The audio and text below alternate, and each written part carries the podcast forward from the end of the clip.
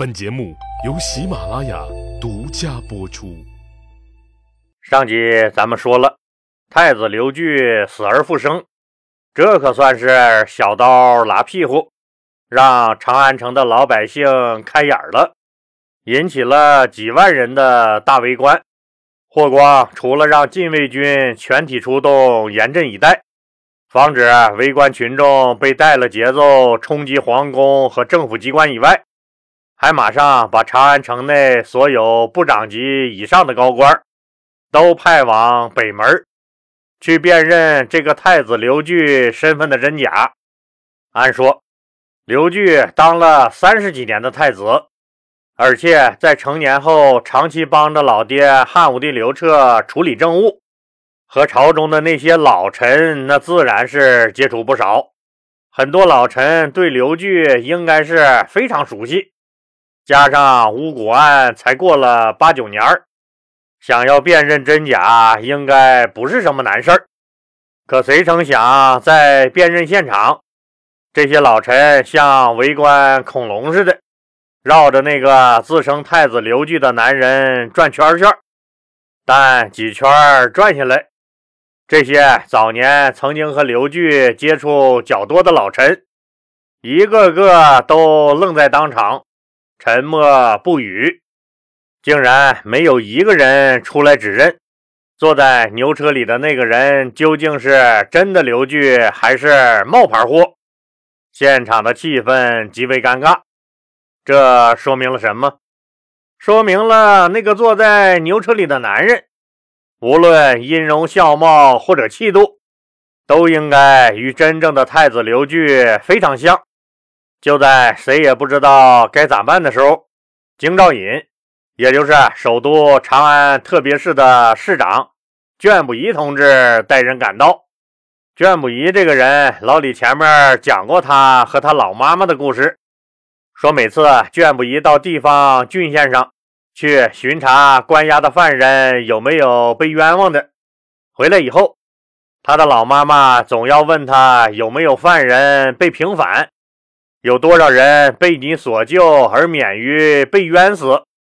如果得知卷不疑这次给很多人都平反了，老太太就喜形于色，笑呵呵的给儿子卷不疑夹菜舀饭陪他说话。如果得知卷不疑没有给囚犯平反，他的老母亲就会非常生气，甚至气得老太太自己连饭都不吃了。所以，卷不疑这个人，为官威严是威严，但是不残忍，在大臣和老百姓中间威望很高，而且他政治觉悟很高，办事儿也很干练。只见卷不疑大手一挥，手下人冲上去就把牛车里的那个自称为太子的人给绑了起来，并迅速给他堵上了嘴。那堵嘴干啥？防止他喊口号煽动群众呗。卷不疑强出风头的举动，引来了一片不满。围观的人群议论纷纷，来辨认真假的一些老臣也不高兴了。这真假还没辨出来呢，怎么就抓人了？一个老臣颤巍巍地说：“我说，卷市长啊。”有一件事儿，当年是先帝让我单独跟太子汇报的。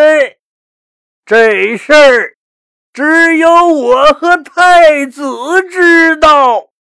我一问呢，便知他是不是太子。卷不疑根本就没搭他那个茬。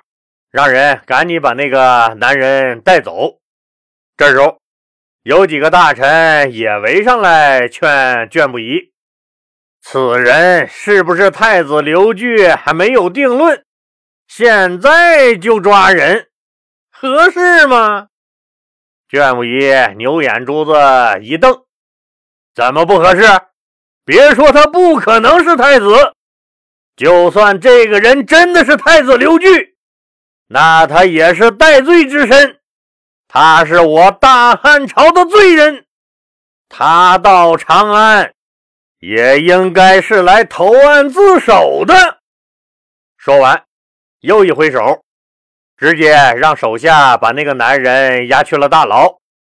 围观的群众一问，指挥抓人的是卷不疑卷大人，因为卷不疑在老百姓中威望很高，老百姓都觉得他非常公正，他做的事儿应该没错。所以，围观的老百姓在指指戳戳议论了一番以后，三三两两逐渐散去。毕竟每个人都得为碎银几两去奔波，谁闲的没事儿在这儿瞎耽误功夫？最后，现场只剩下几十个闲汉街溜子看热闹不走，被禁卫军官兵直接驱离。就这样。一场微妙而复杂的政治危机被卷不疑轻松化解。那卷不疑为什么不等老臣们辨认清楚以后再决定怎么处理这件事呢？为什么上来就抓人？这就是人家卷不疑无与伦比的政治智慧了。可以说，这件事儿他处理的非常老道。作为首都长安特别是市长的卷不疑，心里当然清楚这件事儿影响太大了。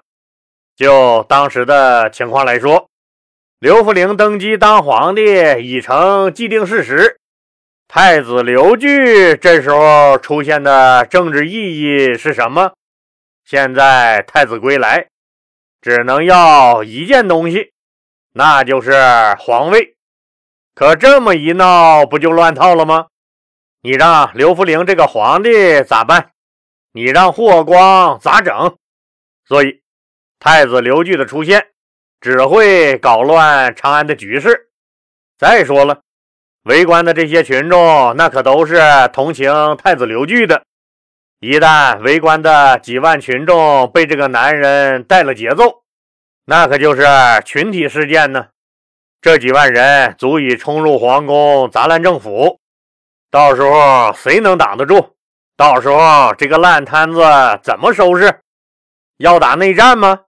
所以，在这种形势下，即便是真的太子刘据归来，也得按假太子来处理。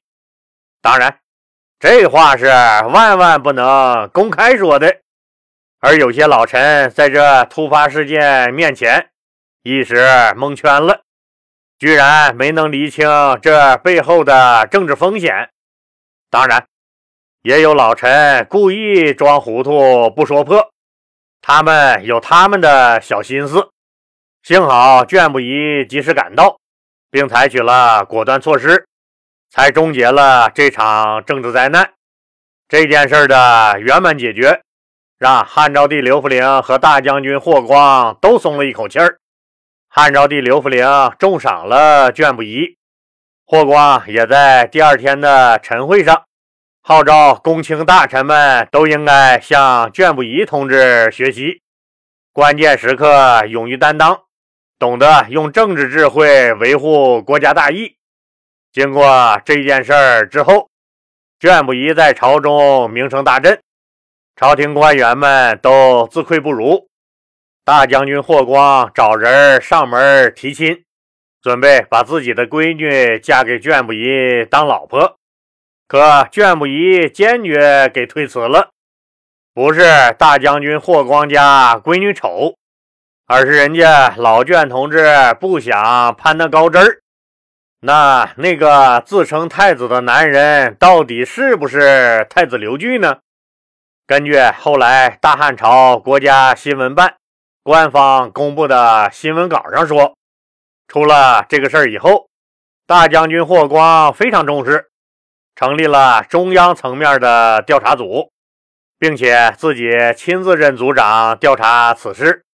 结果发现，那个自称是太子刘据的男人，就是个彻彻底底的大骗子、冒牌货。新闻稿上的资料显示。这个人叫程方岁，是夏阳人，也就是今天的陕西韩城人。那他为什么要冒充太子呢？新闻稿上说，这事儿中央调查组也调查清楚了。这个叫程方岁的男人，之前是底下胡县大街上一个摆摊算命的神棍。胡县就是今天河南省灵宝县西面。几年前，程方岁程神棍的算命摊子前来了一个人算命。这个来算命的人自称是太子刘据原来的侍卫。这个侍卫临走前，除了扔下俩钱儿，还撂下一句话，说程方岁和已故的太子刘据长得简直太像了。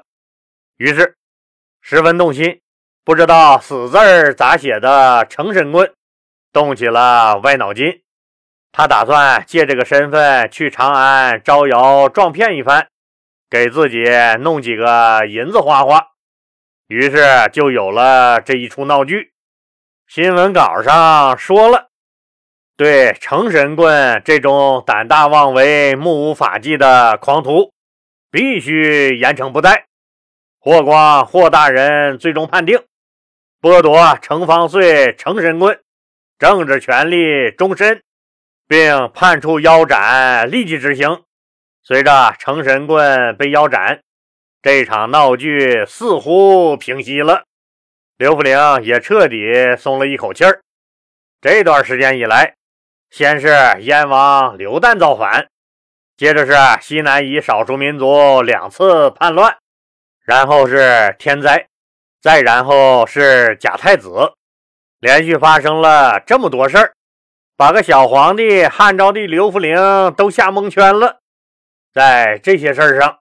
霍光作为第一辅政大臣，处理的非常妥当。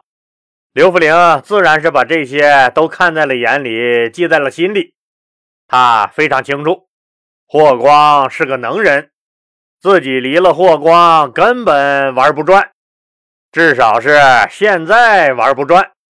自己的大汉朝也根本离不开霍光，霍光辅政最合适不过。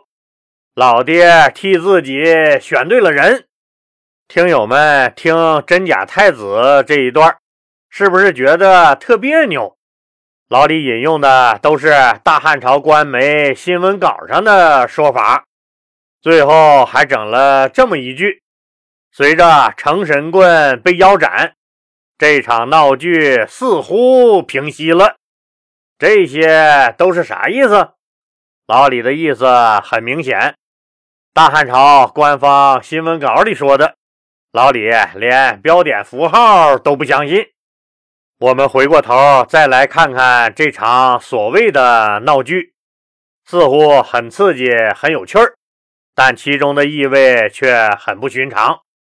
真如新闻稿上说的，这是算命神棍利欲熏心、冒死一搏求富贵，最后换来了一场腰斩的闹剧吗？这么说似乎很是牵强。老李前面讲了，九年前发生的那场巫蛊之祸，受牵连的多达几万人。那一次追随太子刘据起兵的人都被诛杀，刘据的许多亲信更是被灭族。即使到了现在，也没给刘据平反。在法律上，太子刘据依然是罪犯。他的侍卫既能躲过那次的血腥大屠杀，还敢大大方方上街去算卦，更毫无忌讳的随意透露自己的身份。而且在所谓的假太子被腰斩以后，那个侍卫就再也没人提起了，更没有被找到处理。这些您都不觉得奇怪吗？说不清道不明的事儿还有很多。从程方岁、程神棍一出场，这事儿就透着诡异。首先，程方岁以黄牛、黄衣、黄帽，还打着一杆黄旗出场，绝非是偶然。老李前面讲天文历法的时候讲过，秦朝以水为德，服饰以黑色最为尊贵。而汉朝上土德，黄色这时候才代替了黑色，成为了皇权的象征色。程方岁这一出场的一身黄，再加上黄牛黄色旗帜，就是要彰显自己的正统身份。其次，程方岁选择在未央宫的北门露面，也是有着极深的政治含义。在我国道教神系里，青龙、白虎、朱雀、玄武为四方守护神。玄武又叫真武，即民间所供的真武大帝。他负责守护着北方，是传说中的北方之神。按南朱雀、北玄武的说法，未央宫的北门就是玄武门。周礼中所规定的皇子觐见皇帝的路线，就是走北门。而程方岁所打出的黄兆旗，也就是画着龟和蛇形象的玄武旗。这一系列的精心安排，是一个乡村街头算命的神棍所能熟悉，并能运用自如的吗？那时候不像现在，社会商品极大丰富，扯上二尺布，想做啥做啥。你真做个龙袍也没人管你，那时候可不行。你就是有这想法也实现不了，估计也没人敢给你做。还有一点很重要，就像卷不疑说的那样，太子刘据是个对国家有罪的人。卷不疑为什么这么说呢？因为晚年的汉武帝刘彻老刘头。虽然对太子刘据之死痛心不已，但却没有公开给太子刘据平反，所以在法律上来说，太子刘据仍然是一个起兵叛乱的罪人。那这个熟知朝廷礼仪和规矩的民间神棍，又怎么会不知道太子的罪人身份呢？而且这事儿才过去九年。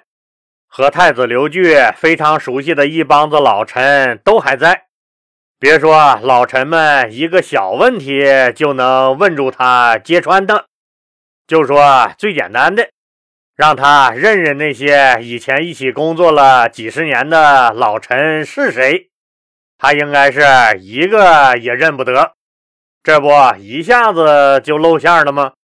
这就是癞蛤蟆娶青蛙。长得丑，玩的还挺花。